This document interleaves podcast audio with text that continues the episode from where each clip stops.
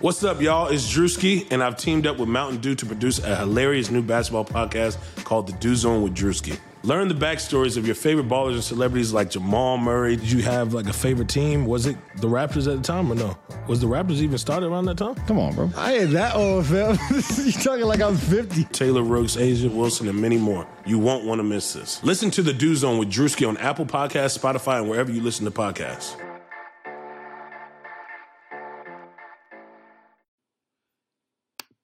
Hey there, Knicks fans. The regular season is just about here. MyBookie has you covered for your pregame, in-game, and season-long betting. We got a couple odds for you that I think might be of some interest. If you think the Knicks are going to be pretty good this year, 27 and a half wins. You could bet the over where that's concerned. RJ Barrett plus 580 for rookie of the year. I mean, come on. Uh, that's that's like free money. Uh, and of course, uh, to win the Atlantic Division. You're getting some sweet 90 to 1 odds. 90 to 1. That's it could happen. It's not crazy. And uh, don't forget, these just scratch the surface. We've teamed up with MyBookie to give you this great offer. If you sign up at mybookie.ag and use promo code OVERTIME, they will match your first deposit. Again, the promo code is O V E R T I M E and new users get their first deposit doubled. MyBookie.ag. You play, you win, you get paid.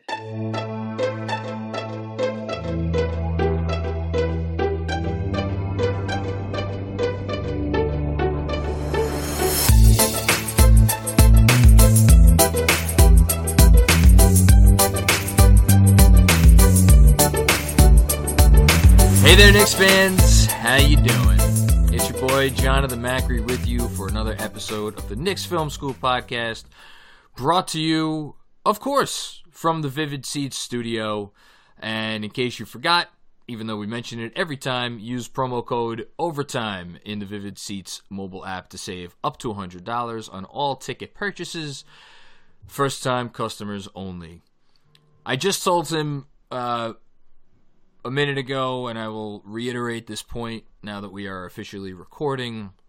There is really nobody else that I'd rather talk to this morning, other than the esteemed guests that I have. Uh, guests, sorry. You're like uh, you're like royalty, Alex. You're like the queen. Oh. It's the royal we. Um, yes, the guest that I have on the line, and that is of course Alex Wolf of. Where is he not of? He is of Locked On Knicks. He is of Posting and Toasting. He is of just all things that are good and holy. Uh, how are you, Alex? I don't know about that third one. I also don't know about being called esteemed. It's a little weird to me, but uh, yeah, I appreciate the the kind words, John. Of course, Um, so uh, how you doing, Alex? I'm good. You know, just getting back into Knicks mode. Uh, it was it was an adjustment this week. I mean, thankfully the games were spaced out by five days, so that that really helped things out. Like I had a long recovery period after that first game, and then you know, it, which was good because then I needed a lot of uh, pre- mental preparation for what ended up happening in that second game. I think everybody did. Um, and you know, I was I actually was thinking about it when I was writing the recap for the first game. Um, and I'm like, I mean, not that everything went perfectly, but I really couldn't. Like, I, I had generally positive things to say about every player. I thought if you looked at every individual performance, um, you know, everybody played well, and I think that really um, threw everybody's scent off from the fact that uh, this is a team. Well, let, let's start here. I don't want to. I don't want to put my assumptions onto you. God knows I would never want to do that, Alex. So they got smoked last night. Um, for you, is it as simple as this is a team where um, I think it's uh, thir- 12 or 13 of the guys on the training camp roster are new. Uh, eight of the 11 guys who played last night are new. Um, and of the holdovers, you know, two are second year players and one is a third year player. Is it as simple as that, or are you already have like, um, you know, some minor sirens blaring um, about anything more significant after after last night? The only the only more significant thing that I'm starting to get a little bit worried about is Fizdale. Um, Really? Okay. and, So and his to me about coaching and everything. The the thing that the thing that really, and, and, I mean, I'm not saying I'm putting him on the hot seat or anything right now. I'm just saying it's something to keep an eye on. You know what I mean? Because last year, in important coaching situations, he he did not have a great track record last year. Like after timeouts and um, you know, just generally installing what looked like a coherent offense. Wait, hold on. Um, you mean the coaching part of coaching? Yeah, the coaching part of coaching, oh, not okay. just the motivating and the you know the getting guest speakers and stuff. So like, like the actual. It's like seven percent of, of the job. Yeah. Okay. Yeah, yeah, yeah. Just the small, a small little part, you know, and like rotations, stuff like that. I mean, there's just, you know, and right now I'm not going to harp on anything about what players played when because it's preseason, and literally the whole point of preseason, especially with that many new players, is just like try as many things as you can and see what looks kind of good, and then hopefully implement that in the regular season. Um, although I don't know that we can officially have you know praise or, or or faith in Fizz to do that, you know, going into this season either because he kind of made a lot of empty promises as far as establishing consistent rotations last year as well. Um, it kind of just felt like preseason the whole the whole season last year with you know how often he would shuffle lineups and stuff. It was I, um, I think saying last season was an 82 game preseason is not that far from the truth. Yeah. No, absolutely not. Yeah, it's just I, it, it, was all just he was throwing things at the wall to see what stuck, and even when things did stick, he would peel it off the wall and throw it again. I mean, I don't know. I'm sorry. It was, it was not great. Um, but yeah, no, like just through the first two games, like the big thing that I've noticed is that in transition they look phenomenal. Like particularly Julius Randle, I think is awesome in the fact that he can like rebound the ball and he rebounds well, and he can rebound it and then just immediately start a fast break by himself, um, make the right reads in transition and stuff. Like that is every bit as good as advertised.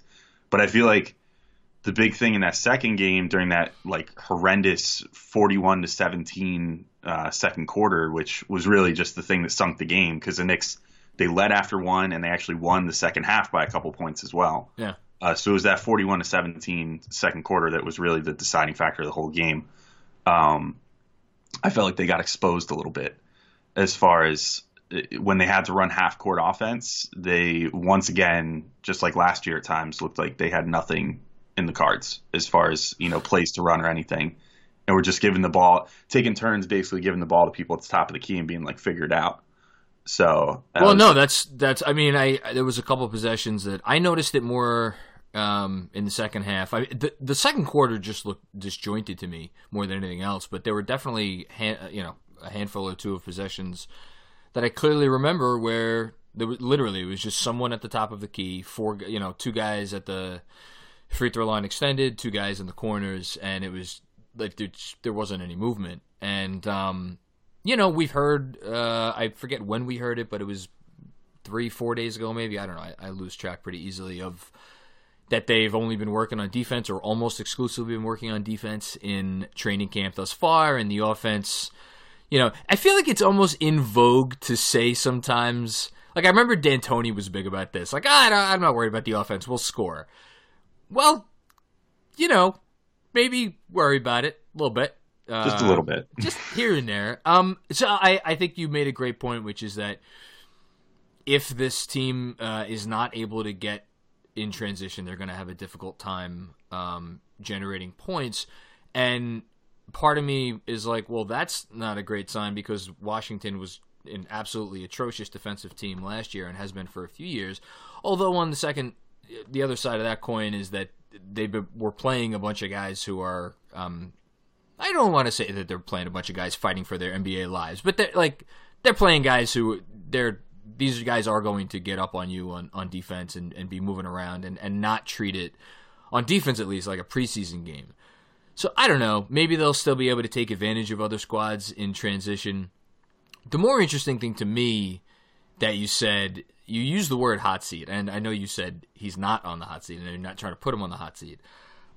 Let me ask you this: They have a tough start to the season, not an impossible start, but a tough start. Their first um, nine games, I think I, I, went through it with with Jeremy. They're they may be favored in one of them, if if anything. Um, you know, two and seven is not out of the question. Three and six, I think, would almost be a minor accomplishment. Then they play five games that they'll be either favored or close to an even pick in, in all of those games. And then they embark on just an unholy gauntlet of a stretch that goes really more or less through like the beginning of January. Do Yeah. you uh, like with the it's weird because on one hand we have this idea like this is going to take time to gel. These are all new guys. Half of the guys on the team are either first or second year play, or half the guys that are going to get minutes on the team are first or second year um, or third year players, I should say. Um, is do you see? I, I hate to be talking head guy, but do you see a scenario where, and I'm a Fizz supporter, you know that. Do you see a scenario where he finds himself like, you know, really seriously looking over his shoulder at some point this season? Do you think that's what do you think would have to happen for that to be the case? I don't, I don't think so. I think he's going to be given the whole season again. Um, because I, I really think that Perry and Mills feel super strongly about him. Like the way that they always talk about each other, like the, the symbiosis going on between, you know, the, Sure. the the front office and the head coach and everything. They seem like they're all really on the same page. Um, so in that regard, I, I don't think that he's going to actually hit the hot seat. If he were going to, I, I think the only way that it starts happening, and it would probably be more in the media than the actual front office, but I mean, you know, like he he's been mostly dormant, but you know that like James Dolan, if he if he does get the right bug in his ear, can you know make some decisions, and he might come down. Like he would be the guy, I think. You know, as much as I've actually I've said now for the last whatever, however long since they hired Perry, a year and a half, two years. I mean, it's been a while now. Two, two Um, in a few months. Yeah. Yeah, so it's a little over two years now.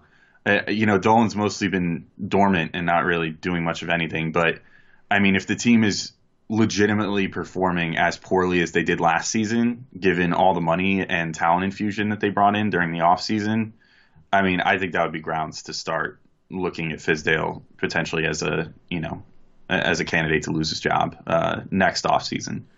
Um, because like I, I don't know. I, I think the Knicks have enough talent. It's pretty clear they have enough talent on this roster to win more than they did last year. I mean, Julius Randle is a legitimate like fringe all star if you you know use him properly and and you know put him in a position to succeed, which I don't know that they've necessarily done so far. Um, kind of talked about it on the the Locked On Knicks uh, post game, but I feel like they haven't been running that many design plays for him. It's kind of just been letting him freelance and Yep. figure things out, which I he's agree. good enough at. But they, they haven't been running like pick and rolls for him or even letting him run pick and roll, you know, that sort of thing. Like, I think there's many different scenarios where you can get Julius Randle, you know, in a position to succeed. Like, for the love of God, just get him one switch onto a point guard or shooting guard. Yeah. Like that's all it takes, man. He's money, like from inside. Like just get him a switch onto a smaller defender and forget about it. Like he's he's scoring. Um, so eh, you know they haven't been doing stuff like that, and if that continues, and if the defense continues to look relatively atrocious, Well, um, yeah, no, that's it, a, Fizdale, Fizdale's supposedly this defensive coach. You know what I mean? That's I got to start seeing some defense, and I got to start seeing some like actual cohesive rotations and winning basketball at a certain point. So I could I could talk myself into I'm really good at talking myself into shit. I could talk myself into all kinds of excuses for the fact that the offense was dreadful. Again, whatever, maybe not working on it in, in training camp. I think the loss of uh, Dennis Smith Jr., who I, I believe you are still a proud resident of DSJ Island, if I'm not mistaken. Mhm. Yes. Oh, I love DSJ. Yeah, and and look, Fizdale, um, his offense, what what what there is of it that we've been able to go off of through a year and change seems to be predicated on um, a point guard who could do exactly what theoretically you know Dennis Smith Jr.'s specialty is going to be, which is getting into the lane and then you know um, that kind of starts a domino effect of of whatever open guys, what whatever you want to say he obviously hasn't been here. Elfrid Payton and Frank Ntilikina um, don't have quite that same ability. So, whatever. I'm not. I'm not as worried. Even like miss rotations or like late rotations, I'm not gonna go nuts about that yet because again, new team, only been in camp together for whatever it is, 11 or 12 days. The thing that got me about last night is and he even said it in the post game. He said we were really good at getting out on shooters and being in the right position to get a hand up and not and not foul um, in their first game. And then he said we didn't do that at all this game. And and I somebody asked the follow up question. I think it was Begley. I'm not sure. Well, like, what do you attribute that to? And I forget what exactly his answer was, but essentially he's like, I, I don't really know what to attribute that to. He's like, I, I, think he said I have to look at the film. But that's that's weird. Like, what's the like what's the what's the reason for that? Like, it, did guys you know guys didn't forget that it's important to be in the right position when when you know when someone's putting up a shot. Is was it just like all right we're you know we're resting on our laurels? Like i that that was the only thing coming out of last night that i could say genuinely was like eh that's i don't want i don't like that. That's not well and there was there was legitimately like it felt like five straight possessions oh, where yeah. washington was attempting a three and you know one of the idiot defenders on the Knicks decided to close out too hard and land in their landing zone yep and you know they they gave up like I think it was actually like three or four three shot fouls, which is just absurd and like not something that should be happening in an NBA game. Like you, you should it, at most you should foul one three point shooter a night, and really ideally you want to foul zero three point shooters a night. Like that's yeah, like we, really. Stupid. Can we go to? Can we get to zero? Maybe is that? Yeah, like that is just that's not a good look. That's not something you want to be doing. And they did it so many times in a row, and they kept making the exact same mistake, and it was just it was infuriating. And it, you saw it from Mitch too. I mean, Mitch was Mitch was a mess in that second game. He was. I mean, he was not. He was just dude. He could not stay on the floor. I, he got to five fouls in under 11 minutes. Like it was ridiculous. I mean, the first half they um, he got taken out with two fouls, and then he drew a third foul. Like like really quickly I mean, when he got reinserted in the second quarter. Played 11 minutes. I mean, that's yeah. you know, in 5,000 11 minutes. It, you know, it yeah. is what it is.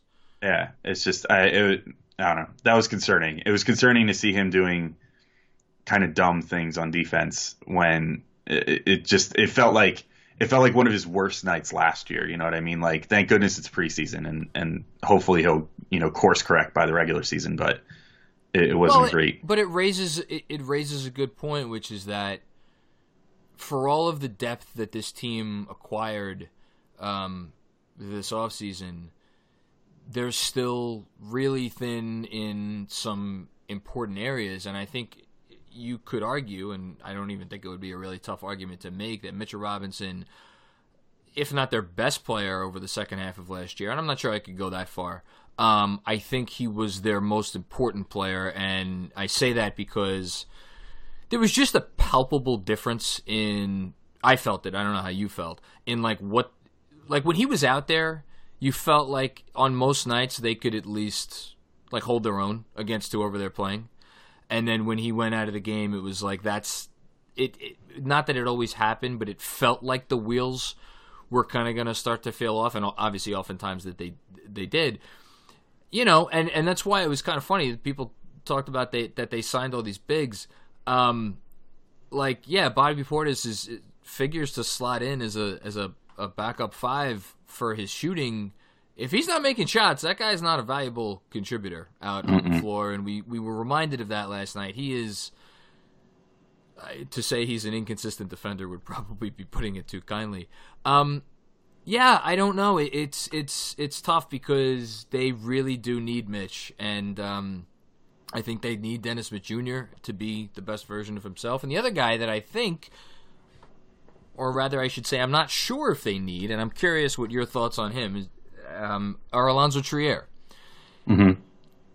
Didn't, yeah, I, yeah. Well, so, I'll, so I'll say first off, I'm all in on Taj Gibson as the backup center at this point, rather than Bobby Portis after one game.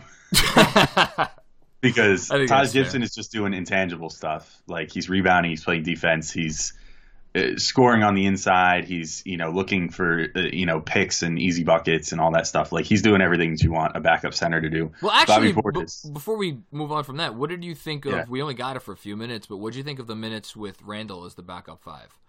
Oh, I enjoyed it. I actually. did too. I I gushed about that on on Locked On Knicks. Like one of my favorite lineups of the night. Um, just for the sheer interestingness of it was uh, they had I think it was Frank Trier, um, Ellington, and then they swapped out at one point it was Marcus Morris, the other point it was uh, R.J. Barrett. Yeah, Barrett at the four. Barrett cool. was the four for a, a, I think two different stretches of the game last Yeah. night. Yeah. and like a good couple minutes too, and then Randle at the five, and I really enjoyed that. See, that's like the kind of lineup if Mitch isn't out there. Yes. Just put that lineup out because you're not going to get good defense even That's- if you have two other bigs out there. That's where I thought you were going before. Yeah. So just run, you know, just run with it. You know what I mean? Like, um, and, and you know, if you have to play two bigs, play Gibson with Randle or Portis because Gibson can at least like sort of defend the paint a little bit. You know what I mean? Like he's not a he's not a shot blocker like Mitch is by any stretch of the imagination, but he can at least hold his own down there and fill the lane properly and stuff without you know just giving up these easy well, inside buckets or bad rotations that lead to open threes. he also knows where the hell he's supposed to be, and he'll. He was late a couple times last night, but more, you know, he's not going to kill you on on the defensive end. I guess is the the point. Well, he's a, he's a good system player too. You know Yeah. what I mean? You have to have a good defensive system for him, and, and so if he's being asked to clean up all the messes, like that's not really fair to him because that's not a role that he's ever had to play. Yeah. Yeah. so, um, to get back to Trier though, I mean, I my thing with Trier in the in the second game, like I was glad that he finally got pulled off the bench because I thought they should have put him in the second quarter, like when they were just they couldn't create anything. I'm like, well. You have one guy that you know can reliably create some points. I was really surprised when Frank went out with the third foul that they that they brought back um, brought back Payton. Payton. Yeah. Yeah, Payton sucks, man. Payton, at least based off that, off these first two games, he's been really bad. Like, he, I- well, he doesn't do anything really like Frank. Even when he's having these abysmal offensive games, which and he hasn't been great offensively in, through two preseason games, he's at least doing something at the other end. And I know he got into some foul trouble last night, but like you know, Frank, you feel like th- there's a reason he's out there, even if he's not making shots. Payton is a pest on defense, but he also is is not. He also has moments where it's it's not great on defense. I think he's so- kind of a classic gambles a little too much kind Yes. of defender too. Yeah, like yeah. he's trying a little too hard, you know. Like he should just kind of be focused on setting his feet and keeping his man in front of him, and instead he's like trying to go for steals and crap. Like yeah. Yeah, I don't know. He's he's like he's like in NBA 2K when you get a little too overzealous with the X button, you know, going for steals and stuff and trying to get cute, and then you get burned, and you know the guy just like blows right by you. That kind of feels like the Elfrid Payton experience in a nutshell, more or less. But um, yeah, with Trier, like uh, once he got minutes, I enjoyed it. Um, my only issue was that the reason that he did well was because the Knicks offense kind of just like it almost seemed like they they conceded that the offense had just fallen apart at that point, and they were like, "Well, let's bring in Iso Zo because we know that he can come in and ISO a little bit and get us some buckets." Yeah. Um, and uh, you know that's exactly what he did. He scored, I think it was like 14 points in 17 minutes on good efficiency. Yeah. Um, Yeah, four, four, like- that's 14 points on seven shots. You're not going to do much better than that. exactly, yeah. I mean that's kind of like classic Alonzo Trier when he's at his And best. five I mean, turnovers, very though, we, efficient. we should add in. Yeah, I, not ideal, but you know, the, for the point production in such a limited amount of time, you kind of put up with that. But, um, yeah, I uh, like, like I said, I, I liked that he came in and played well. I just didn't like the circumstances. Um, I also I don't want him to just be an ISO player this year. Like, I was really looking forward to seeing him in like being able to still ISO, but also embracing a more classic like catch and shoot shooting guard role this year too. Well, I thought he did more that's- of that on Monday. I thought he passed Reddit like he was open to passing the ball. Like, Yeah. full stop. He also took some dumb shots on Monday too, though. He You did. know? You're right. He forced it a little bit. Like he needs to strike this balance where he can realize like I don't have to shoot it necessarily. If they need to call my number, then then you know I'm ready. But you know otherwise I can keep the ball moving. I can just wait for the right shot rather than just putting it up when I get it. That's also a lesson Bobby Portis needs to learn about Oh, my God. taking the right shot rather than just looking for the shot the second the ball touches your hands. So um, I guess we'll see as far as Trier goes, but it was it was encouraging at least. It's good to see him play well. Like that's that's for sure. I um, you know, it,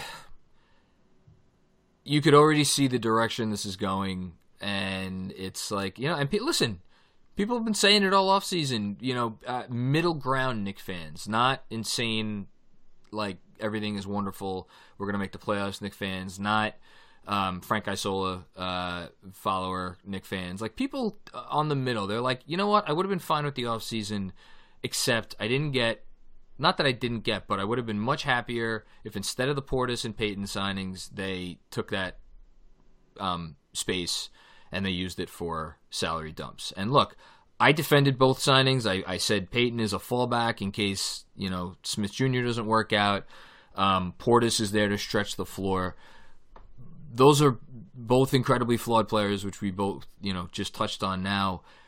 Like you know, you could you could see the way this is shaping up, and um, I'll be very curious because if you were if I was betting before these preseason games started um, on you know the the seven or eight guys that were 100% going to be a member of the rotation just because of kind of how the off the the sorry the um, organization was how they were kind of painting the picture. Um, I would have said Portis and Payton would both be in that list of you know I guess about eight guys. Um, and I wonder if it's clear that like this team is better without one or both of those guys getting off the bench uh, you know, how are they going to embrace that role? And I, I think that's, you know, it's something that I'm I'm going to be thinking about. It's something I guess I'm going to be watching for if it comes to that. But you know, and and just to to close the loop on the other point that you made about Fizdale and the strengths that he does have, theoretically that's what he's good at too, right? Is getting guys to continue buying in even if they're not seeing the floor for a night or two nights or whatever it is, right? Yeah, I mean, you know, he he had I would say pretty great success with that last year outside of Enes Kanter, but I think Cantor is kind of just un un uh, coachable as far as that sort of stuff goes because he just believes that he should be on the floor at all times because he thinks he's like God's gift to basketball. Um, he is. But you know, you had other guys like Courtney Lee last year that was you know an established vet that should have realistically you know had a role and uh, you know had come off a career year the year before and yep you know, they explained to him like you're not the priority right now, and he was okay with that. And you know, same thing with like DeAndre Jordan.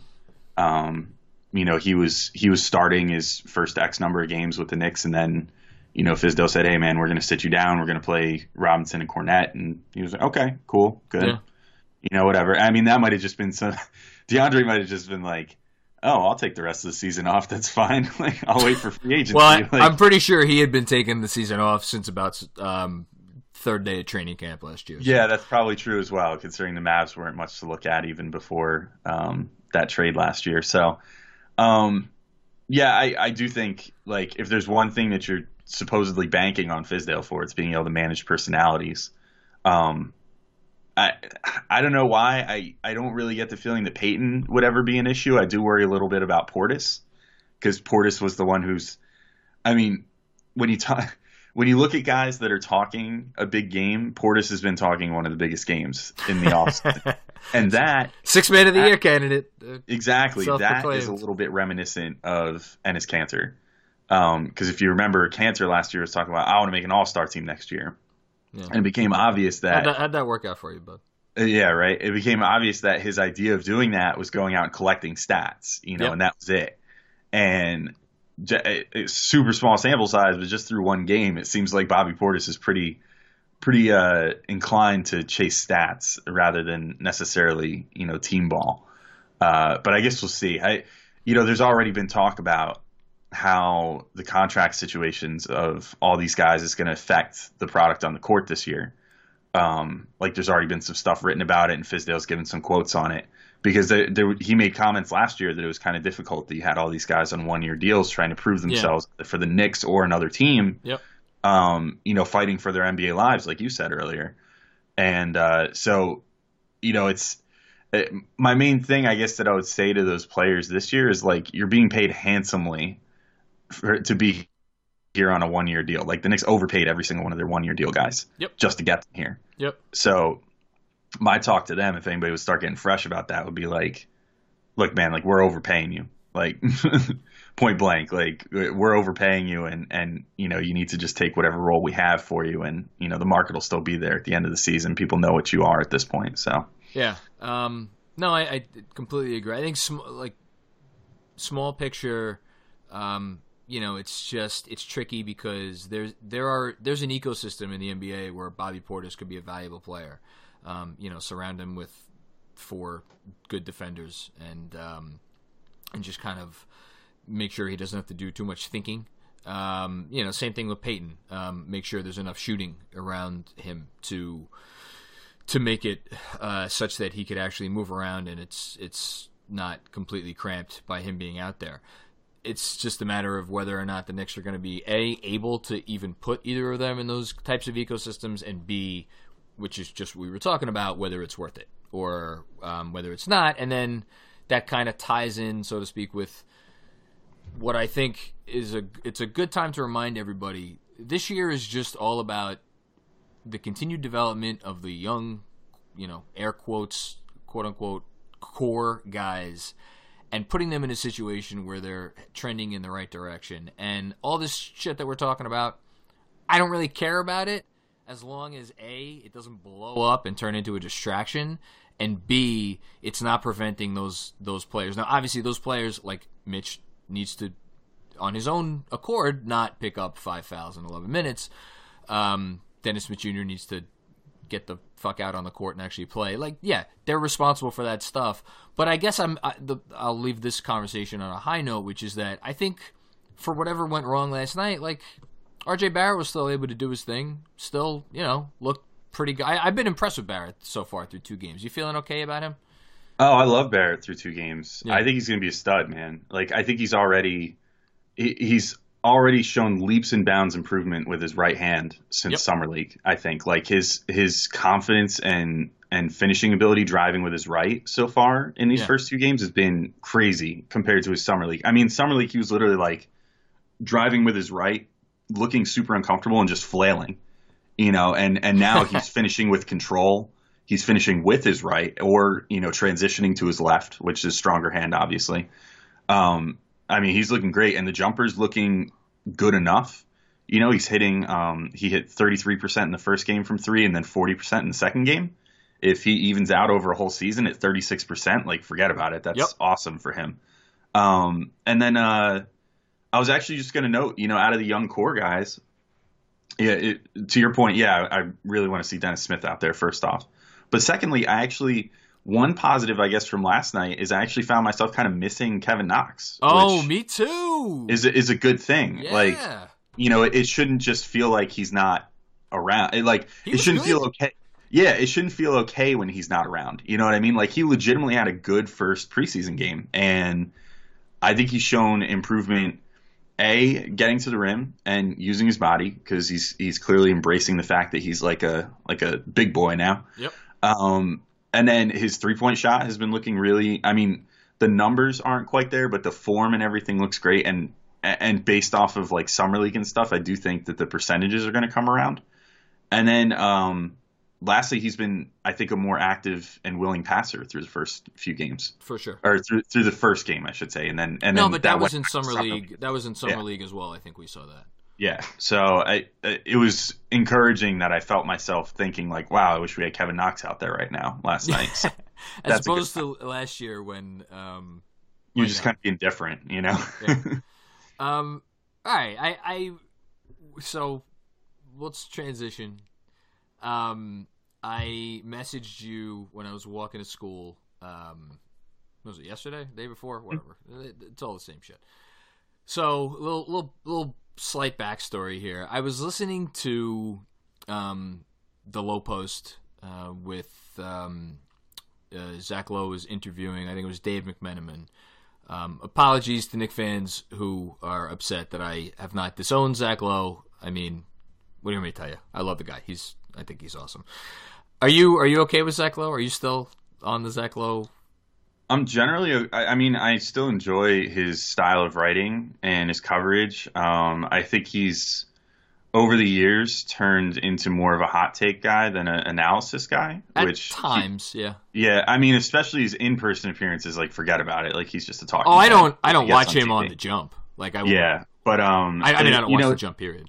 His writing, it's still somewhat analytical, but I do think it gets a little takey. Uh, I, I do think that I think that he's uh, his coverage of the Knicks is has and always will be inherently biased and with some sort of agenda. Um, well, and, let's yeah, but sorry. like his coverage of the other teams, I find fine.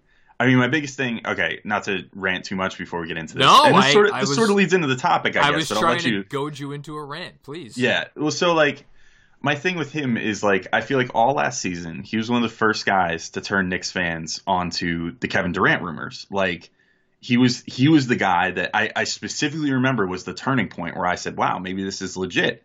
Because he had, you know, his one low post or whatever, he had somebody on. I It was, forget who I, it I remember it like it was yesterday. It was Rachel Nichols and it was Howard Beck, the three of them Yes. at um, And- I forget if it was summer league or slightly thereafter, but that was and when and they're first- talking, and he made the comment like they said uh, someone said something to the effect of like, well, you don't really believe like that Durant's seriously looking at the Knicks, and he made the comment of like, oh well, you know, like I wouldn't write them off, you know, like he was the one pushing this stuff, you know. And then all last season, I swear to you, it was like he was walking on eggshells talking about the Knicks, trying not to bash them too much. Because had they gotten Kevin Durant, he would have, you know, if he had like shat on them all season, he would have then had to walk that back and be like, well, maybe the Knicks aren't actually so bad. So I think he legitimately believed Durant was going to the Knicks. And then the second that the Knicks don't get Durant, then now, you know, whatever it was like a week or two ago, now he's going on being like, on his own show and then on the jump being like, I can't believe Knicks fans were so gullible to think that Kevin Durant was coming to their team. And it's like, you pushed these rumors. like this was you. Well, Like, can I can I jump in for half a second on this? Go for it, yeah. Here's the part of it. The only part of it. I'm not singling out him. This is this is everybody. The only part of it that gets me is you, if you're going to have this position, I, I actually don't. Whatever, take the position. It's fine, but then don't um, bring up the what they got in return in the Kristaps trade, which again, Dennis Smith Jr. Hope he works out. The picks, you know, who knows? Let's see. Maybe they turn it into something.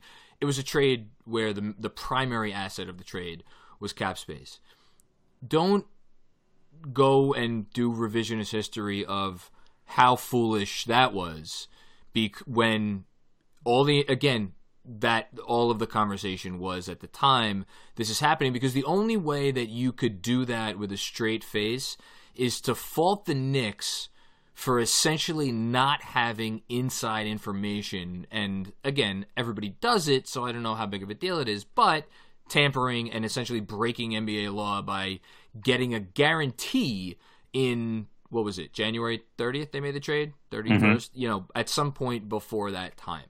They you know if if that was the conversation you can't them then go back and fault them for basically believing or it, not not forget about believing but considering what everybody was saying because you know what what happened at the end of the day they shot their shot and they missed so, and this is you want to talk about a transition now into what our conversation. So, I was listening to them on the him on the podcast talk about Anthony Davis and how Anthony Davis didn't want to go to Boston.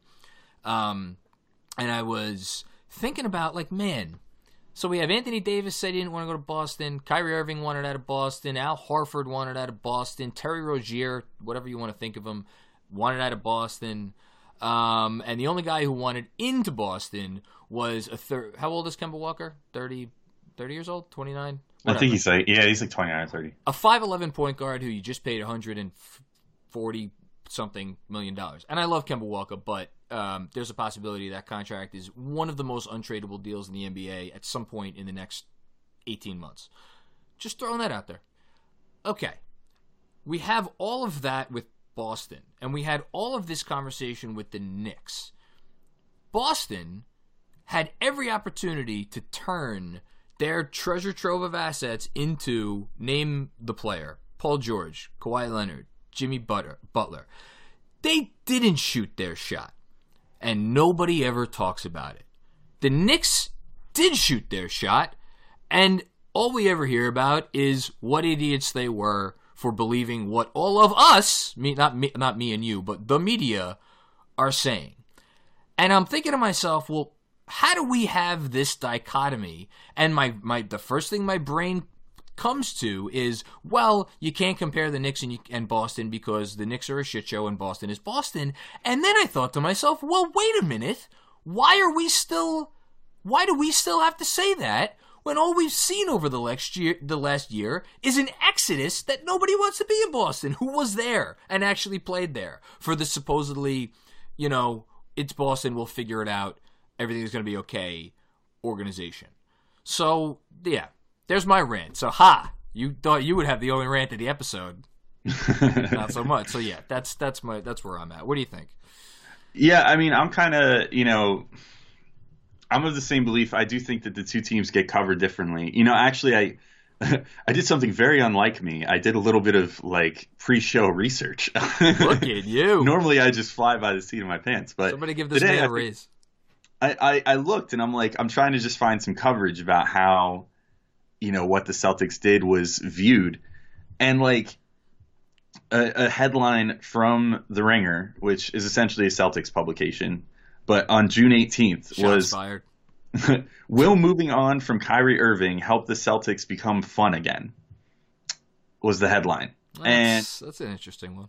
I'm like, okay, let's just imagine that the tables were turned here and the Knicks had traded, finally pulled the trigger on a trade. First off, after being tentative for so long, like, which then everybody would have still been. I mean, if the Knicks had that situation like the Celtics had, which, I mean, it would have been a pretty enviable situation. For sure. But had they had that situation with all the all these draft picks, and then they just kept using the picks, and honestly, like Tatum looks like he could maybe be a star, but that's still not a guarantee. Brown, I think, is pretty overrated in the public eye, and other than that, like who have they drafted? With and those- also wants to get paid with a capital P. Um, yeah, exactly. In in potentially a lower salary cap next year too. So Yep.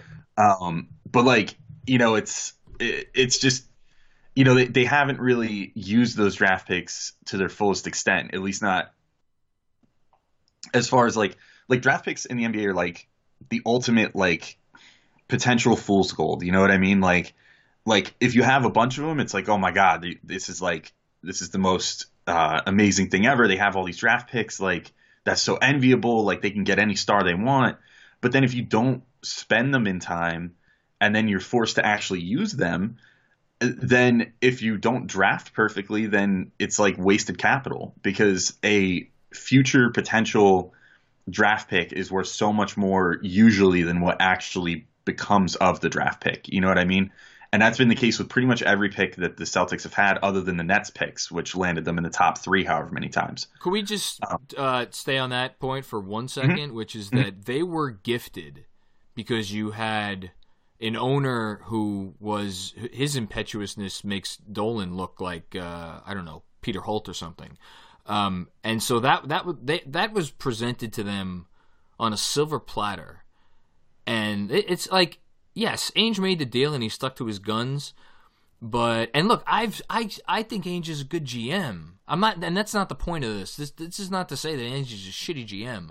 But my point, like the amount that the praises get sung when we have to uh, just remember the fact that they were given the gift of all NBA gifts, and thus far, you know, it's like What have they gotten out of it? They gotten a couple, like one Eastern Conference Finals and a couple early exits. Like, yeah, in, in maybe it. the, and I mean, they the got weakest conference. last year too. Well, uh, wait, what, sorry, what was that? I said they got smacked last year too. Yeah, I mean and it wasn't Eastern even like they Conference lost like valiantly. yeah, and the Eastern Conference Finals they made, um, and and look, they they pushed Cleveland to seven games, so I'll give them that. But other, you know, that was maybe the weakest um, that the conference has been in, in I don't know ever. I, I'm not sure. Yeah, that was a pretty weak. I mean, because that LeBron team was. I mean, literally, it was only LeBron James. I nobody else was really performing on that team. Um, but like it, to the greater point, yeah, like so the they haven't really hit like phenomenally hit on their draft picks. Um, all these draft picks that they had, they didn't cash them out in time to actually get a star that wants to be there. The one that they did cash out, they got Kyrie Irving, who then walked after a year and a half. Which, like, if that was the Knicks, it would be everything would be about oh the Knicks toxic culture forced him out. Like, you know, Kyrie Irving couldn't handle Dolan. Like Kyrie Irving couldn't handle the Knicks. Blah blah blah. and then you you made a point to bring this up when we were talking about this, you know, the other day too that there was the whole Anthony Davis flatly refused to be traded there. He was like, if you trade me there, I'll play for a year, but I'm not signing there. Like, yeah. period. That's not going to happen. And you know, it, it's like, I don't know. You do for whatever it's worth. I mean, it, even if it's not the the cream of the crop players, you do have players that are asking to come to New York now, like Julius Randle, who seems very excited about it, Marcus Morris, who seems very excited about it. You know, every guy at the Knicks signed this year seems excited to be here. Um, that's not to say that Kemba Walker doesn't seem excited to be a Celtic. Well, but, but can can we just for for one second here, Julius Randle is and look, I uh, this is not to sing Randle's eternal praises. He has to show so much more on defense. The tunnel vision, we've already seen it through two games. It gets really bad sometimes. But that that contract I have not seen one person this offseason say that that was a good contract. And in a few corners, I've seen people be like, you know, I, what was the um there was some generic piece that came out a week or two ago. Maybe it was the one from from Kurt Helin, I forget, where some anonymous executive was like, "Oh yeah, what they gave Randle really raised an eyebrow." I'm like, hold on, Julius Randle is three years. The third year is a team option for $21 million a year, and you're paying Kemba Walker essentially double that, right? Mm-hmm. And it's like one is a 25, what is Randle 25? 24. 20, yeah. 24, uh, I think he turns 25 about halfway through the season. Theoretically about to enter his prime. And Walker, again, I love Walker as a player. This is not a this is not a knock on Walker, but theoretically maybe just now exiting his prime. And, you know, point guards at that size, we have a something of a history here, you know, may not age well. So it's like, you know, and then in, in terms of just the, the Davis thing, like you said, like if the, and not to say that they could have made the deal, but the Knicks didn't try to go head first all in on Anthony Davis.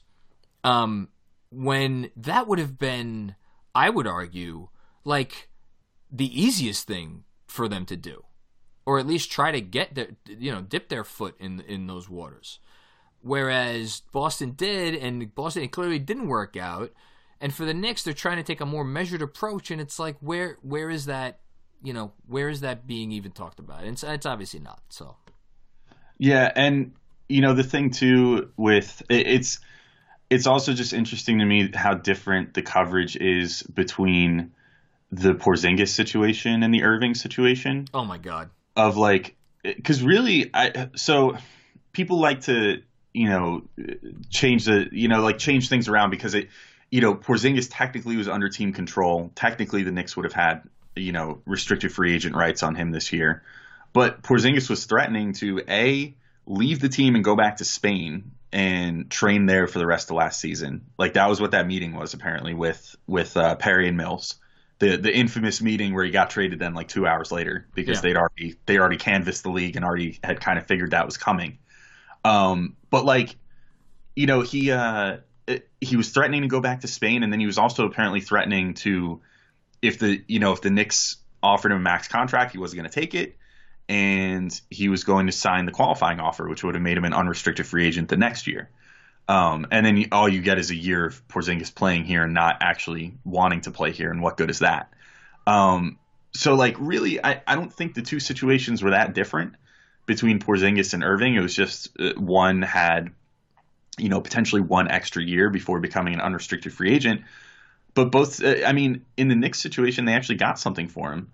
And in the Celtics situation, he walked for nothing, you know, and and in both cases, it was a, a good player, you know, on a team that you know the Celtics have this apparently unimpeachable culture that you know can't be you know can't be matched by anyone or anything and the Knicks, you know, are forever this, you know, toxic dump of, you know, bad culture in the eyes of of the media, despite evidence to the contrary, where people around the league are talking nicely about them now. Um, their own players seem to love, you know, the coach and front office and everything. I, I, and you know, it seems like things are turning for the Knicks, but nobody wants to. Nobody wants to accept that as a reality because honestly, the Knicks just make for a good punchline. I think, and and you know that's dictated how the coverage is, at least to me. Yeah. Um, no, and, and especially how you see them versus the Celtics, who again are this like, you know, unimpeachable like paragon of of good NBA management and good NBA franchise sort of thing. You know what I mean? and and again to be clear because this is the the point of this conversation is not to say that certain teams don't deserve the benefit of the doubt when stuff comes up and other you know other other teams do like San Antonio with the Kawhi situation like I'm nobody I certainly have never done this and, and nobody should be no Knick fan at least should be saying well you know why why did that why did that situation get covered the way it did and the Spurs don't get criticized? Well because the Spurs have been a model of efficiency and, and everything that you're supposed to aspire to in this sport for 25 freaking years now or 30 years almost. Um, and that was one guy who clearly wanted to play in California or LA and yeah, my daughter my daughter still can't get over can you can you hear my daughter crying in the background by the way Just a little bit, yeah. yeah, I think she, I think she just like jumped off of something and injured herself, um, which I'm very concerned about. I just want it noted for the record. I'm very concerned about. But my wife is down there, so But you know what? You're a businessman. You gotta you gotta get, take care of business first. Okay? there you go. Um, so what was I saying? Yeah, but with Boston, we there's all this evidence that they are not this bastion of, of, of gumdrops and candy canes. And, I, and I'm sorry. I'm not going to be like, well, it's all Kyrie, right? They took a chance on Kyrie and um, it didn't work out, and, and you can't judge them as an organization um, based on that because, A, one, they should have known what they were getting into with Kyrie beforehand because it's not like there were any qualms about what type of person this this guy was. Um, and two, you know, Horford. Al Horford is like if there was a guy that you would have bet your life on if the Celtics are what they purport to be and what they are made out to be by the media, that's a guy who is going to, you know, be thrilled to spend the rest of his career there. No, not only did he leave, he opted out. He could have spent one more year there. No, he opted out. And again, I know his comments recently were about he was uncertain about um, uh, playing, like how the situation was going to develop with Kyrie Irving. Kyrie Irving was gone. Like, it, not, not literally gone, but like, you know, Brooklyn was a done deal days before free agency started. So don't don't tell me that's the reason why Horford left. He could have he could have gone back there. But again, it's it's not um it's not covered that way and and that's something that we are we are left to deal with. And and and one one last caveat to this. None of this is to say that the coverage of the Knicks should be better. This is not blaming the media. This is or blaming the New York media at least. This is not saying write rosier articles about the Knicks and what they're trying to do. I'm I'm done with that speech because it's like, look, the team is what they are. They've been this way for the last 20 years. You want to be hard on them, be hard on them, but just you know, at least attempt to be equal about it um, across the board. That's all.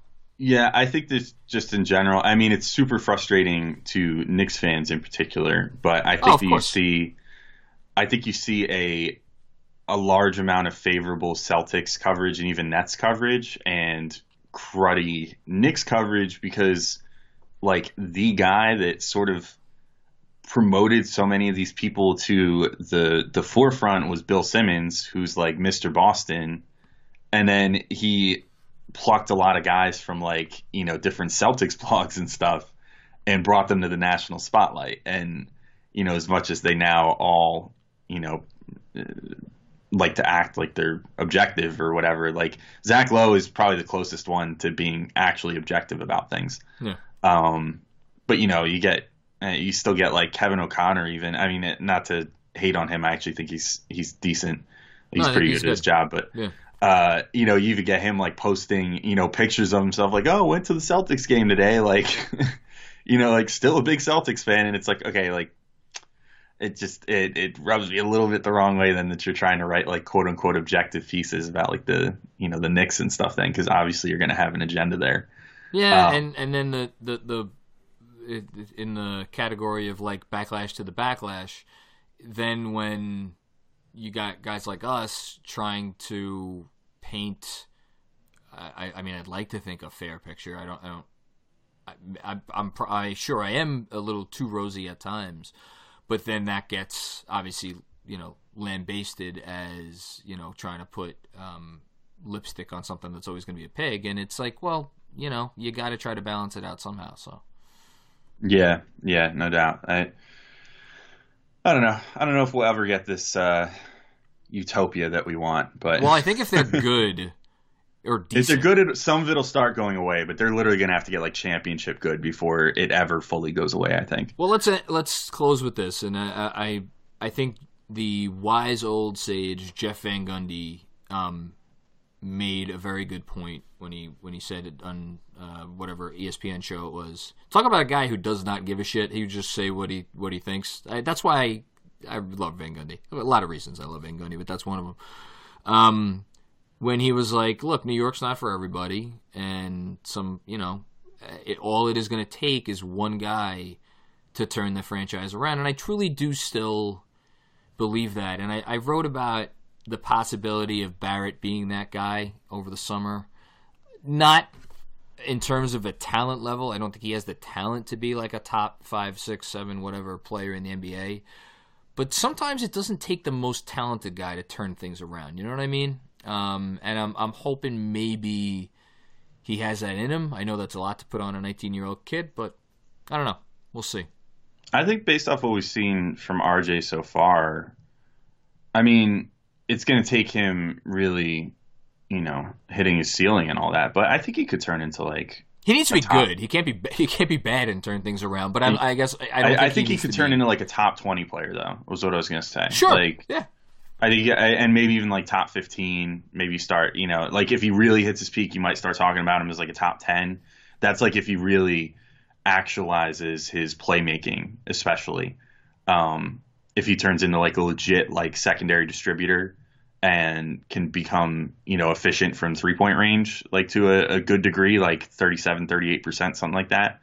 I think we've already seen so far even just through a couple games that you know the drive game for him is is already you know borderline above average in the nba I, I um, want to see it against some different defenses and some different defenders um, mm-hmm. but yeah for sure i've i've had the same. I mean, he definitely knows how to use his body, and oh, he's yeah. definitely he's been doing well at finishing through contact already, which is good. I mean, the, that first layup yesterday was like unreal to me, like well, how, how much control he had. I'm I'm not, I'm, and I, I I nobody take a sound clip of this and turn it into something it's not because I'm not comparing him to this player.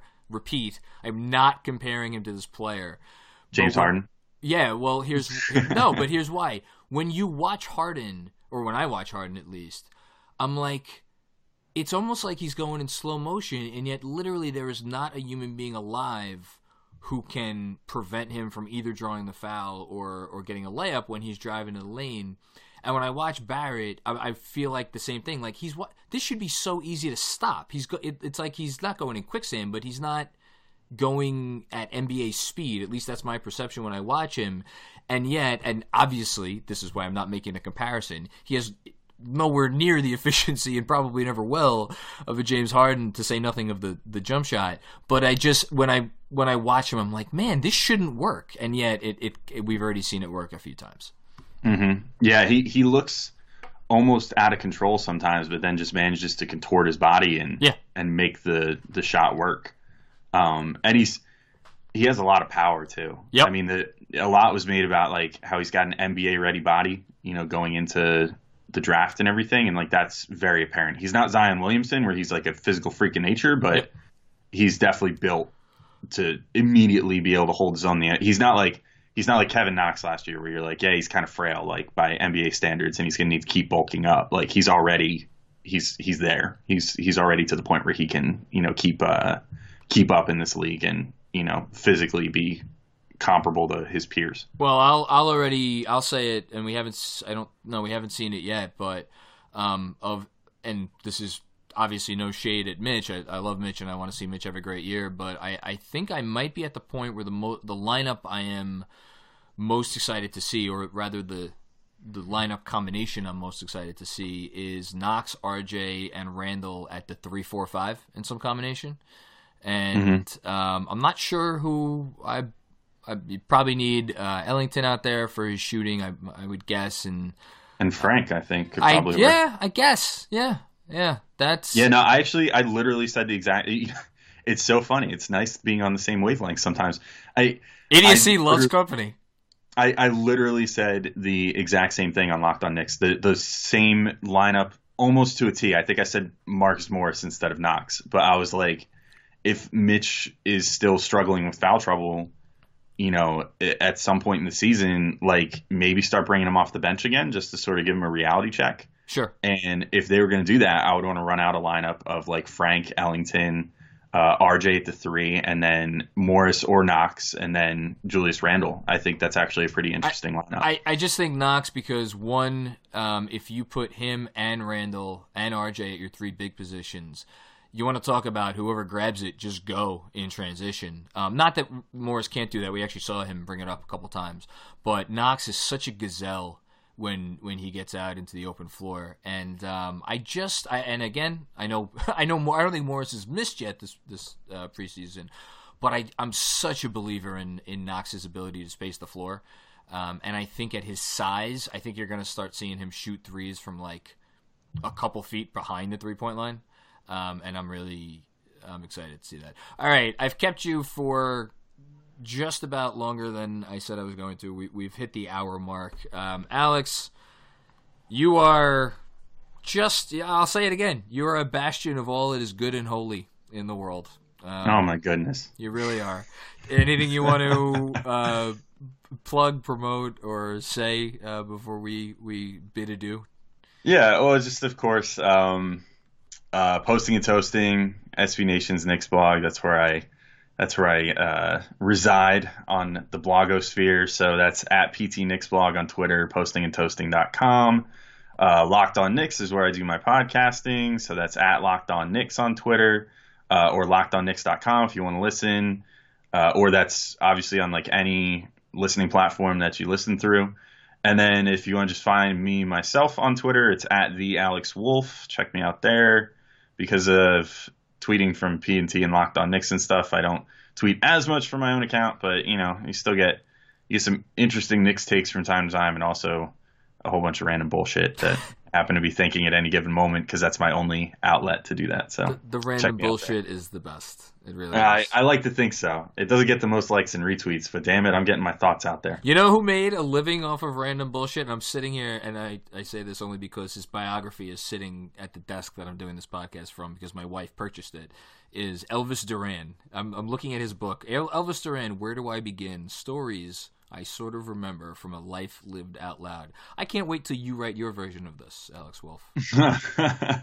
yeah, uh, if you know, if someday I get noteworthy enough to have a biography or an autobiography, I'll consider my life a Autobiography, success. So yes. yeah, either way, Yeah. I'll, uh, I'll I'll consider my life a success at that point. But and uh, hopefully your book will not end up uh, with a 20% off sticker on the front of it, which this one uh, most certainly has. It probably will. It'll. I mean, books will be dead by the time that I'm allowed to write a Don't say that. autobiography anyway. Don't say that, please. no, like don't- no, like like physical in paper books. No, I, Like- I, I I know what you meant, and I say don't say that. I love, I will, I will. There, there are a few things I believe with all of my soul, but the the benefit of having a physical book is something I, I'll die on that hill. I, Here's I, the here's the next level. This is a t- see. This is like a random Twitter thought that maybe would come out of my brain at some point. Here's a random thought. How sick of an innovation would it be to create a like an e-paper book, but uh, so like a Kindle, but like where you could somehow still like have that feeling of turning a page. I, it's not enough. I need the I need the printed need words the on the page. I Yeah. want to see the that book on my shelf and know that that that is the book that it purports to be. I- That's I true. That's true. It is nice. It is a nice feeling having a bookshelf of books that you've read Yeah. because then it makes it. To, for me, at least, it makes me feel smarter to be able to look and be like, Oh, I read it- those. it's completely having to do with building up my own self esteem, which is otherwise uh, usually in the shitter. Um, all right, Alex, you, really, thank you. This was this was. I know we we tell all of our podcast guests this was fun. This this was actually fun. Yeah, um, I enjoy myself very much. Have me back anytime, man. And we'll get you unlocked on Knicks again soon. Yeah, we'll we'll we'll do a few crossovers, I'm sure. And um, yeah, everybody out there listening, um, I'm pretty sure I'm going to release this today. So have uh, a nice holiday weekend, and uh, we will be back with you with another episode very soon. But in the meantime, uh, yeah, video.